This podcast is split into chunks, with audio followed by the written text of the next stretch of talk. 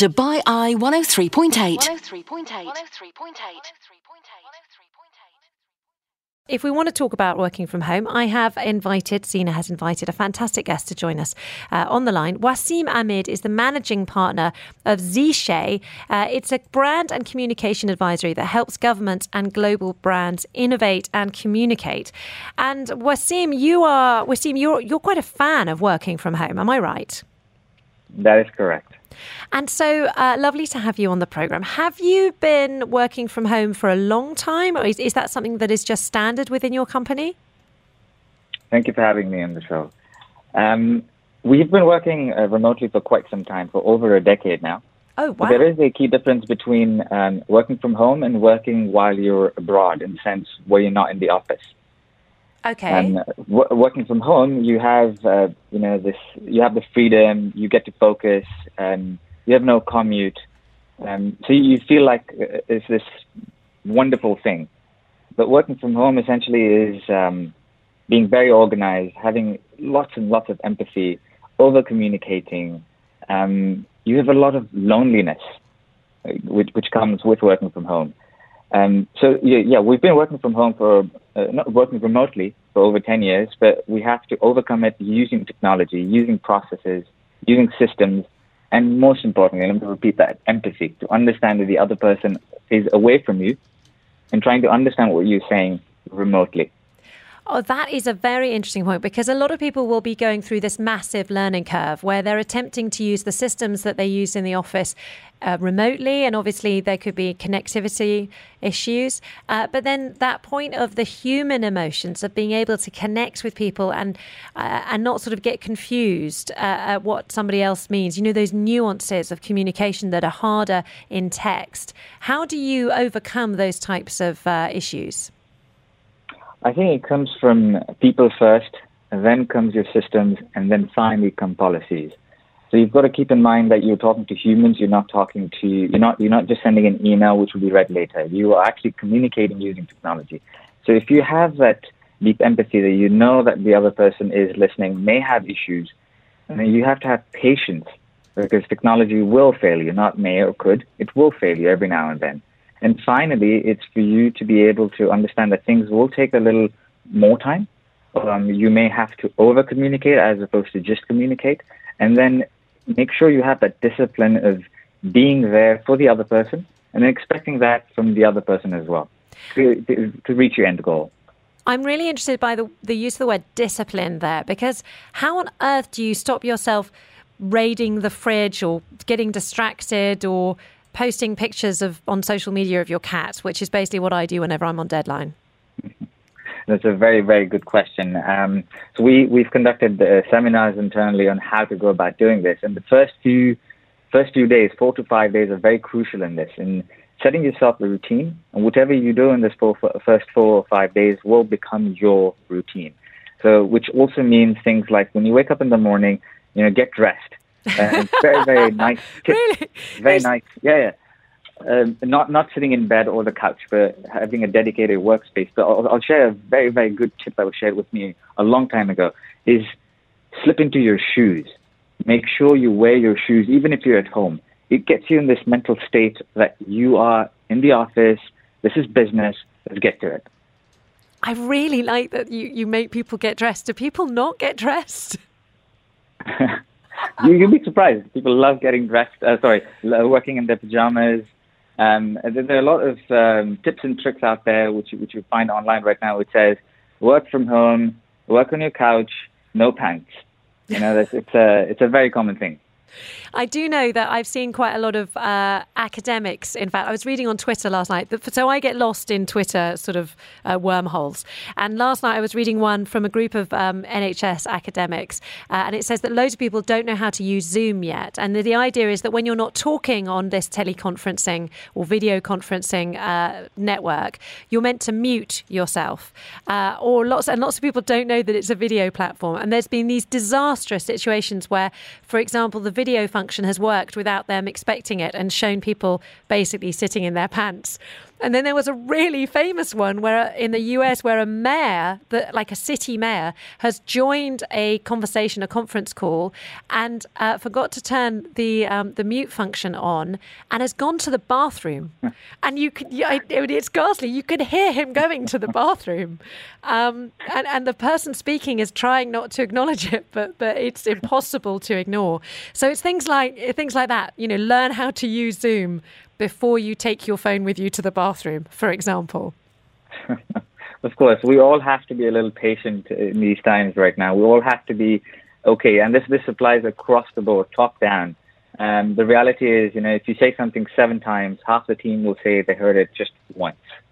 So can you imagine how many times you have to over-communicate and be okay with kids running and jumping, you know, on you while you're on a video conference? We should all accept, embrace it rather than try to hide that.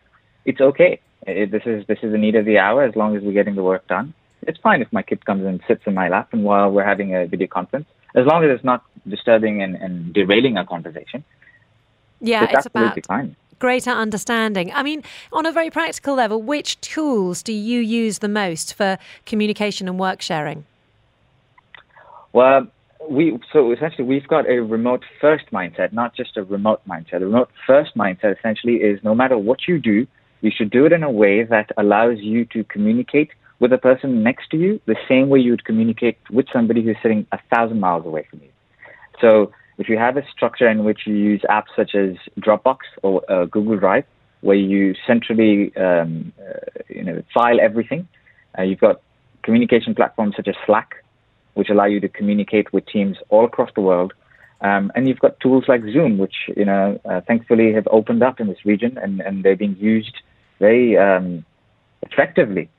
Beyond that are your own to-do lists, essentially. You come up with to-do lists so you can share that with your team, share that with everybody that's working with you. So it's transparent. There's accountability. Keep in mind that trust is a major factor when you work remotely. How do employers get the trust from the employees, and how do the employees trust that the employers will do the right thing? Again, it comes from communication, being transparent with each other, making sure your tasks are available and publicly visible so that you're doing them, people know that you're getting the work done.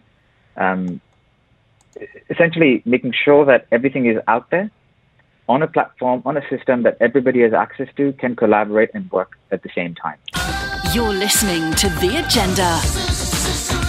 It's all about your news and your views on Dubai Eye 103.8. We are discussing home working on the programme today with Wissam Amid, who is managing partner of Xische. Wissam is a big fan of remote working and working from home, and has been doing it for over a decade. Wissam, thanks for staying with us on the line. Appreciate it. Thank you. We wanted to talk about, so we've talked about how you can develop the right ways of communicating with people, the right programs to use. But how about developing friendships at work? Because surely working from home or remote working makes that pretty tricky.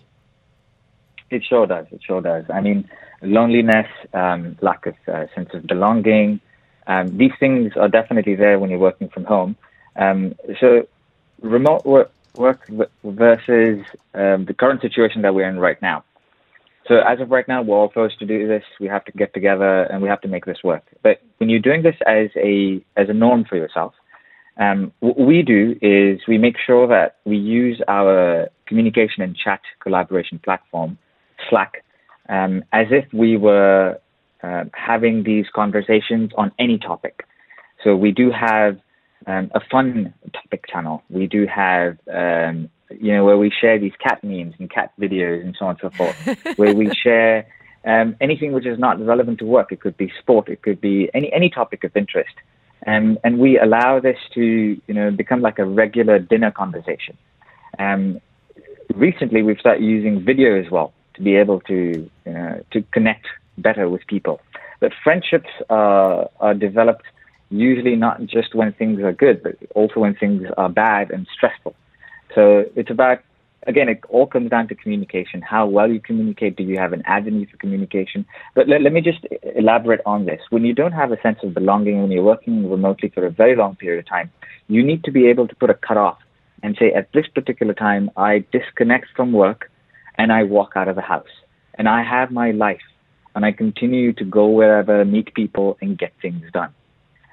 We have to make sure that that distinction happens because usually people who are working remotely or working from home, they tend to constantly be checking their emails, their phones, their laptops and constantly responding. So they don't have their own cut off. And what happens is you start feeling guilty that I'm at home, I need to respond. But if you set yourself at 7 p.m., I'm done with this, you are actually done with this. And then it allows you to go ahead and live your life. Another great tip that was shared with me was when you're done with work, make sure you walk out of the house for 5 minutes, 3 minutes, whatever it is, and then return home. And by return home, I mean open the doors, and this time you walk home. You're not walking to a place where you also work, but you're just returning home. Leave everything behind and come back into the zone that this is my home, sacred, family, connection, and everything else that life gives you. That's excellent advice, Wissam. This is Zina, by the way. That was actually our next question that we wanted to put to you. Some people say they've never worked so much in their life now that they're staying at home because they're constantly trying to manage different sort of platforms. And this next question zooms in on a particular topic. Some people allergic to group chats. How can we make them more manageable, especially WhatsApp groups? WhatsApp groups. WhatsApp groups are just another way of replacing what we used to get before with emails and email overload. Now we've got WhatsApp overload. We'll always have the next new tool which will overload us with information. Group chats, video chats. I think again it's all a matter of making sure you know what your end goal is and what your end objective is. If you're trying to have a debate, let there be a debate. Let there be all sorts of opinions come in. But then keep reminding everybody in the group that we are here, we're discussing this with this end objective. If we keep bringing that discussion back, on track, then we'll be able to make some sense of it. But this is easier said than done. It will keep derailing. It will keep going into different tangents, and we'll have to keep bringing it back in. Wissam Amid, amazing advice, really good practical advice from you. If you missed the beginning of Wissam's interview, please do listen back on the podcast. It will be up at the end of the show. Managing partner of Xische, a brand and communication advisory that helps governments and global brands to innovate and communicate. Thank you, sir. Really appreciate your interview. Really good to hear from you. Thank you very much. This is Dubai Eye 103.8.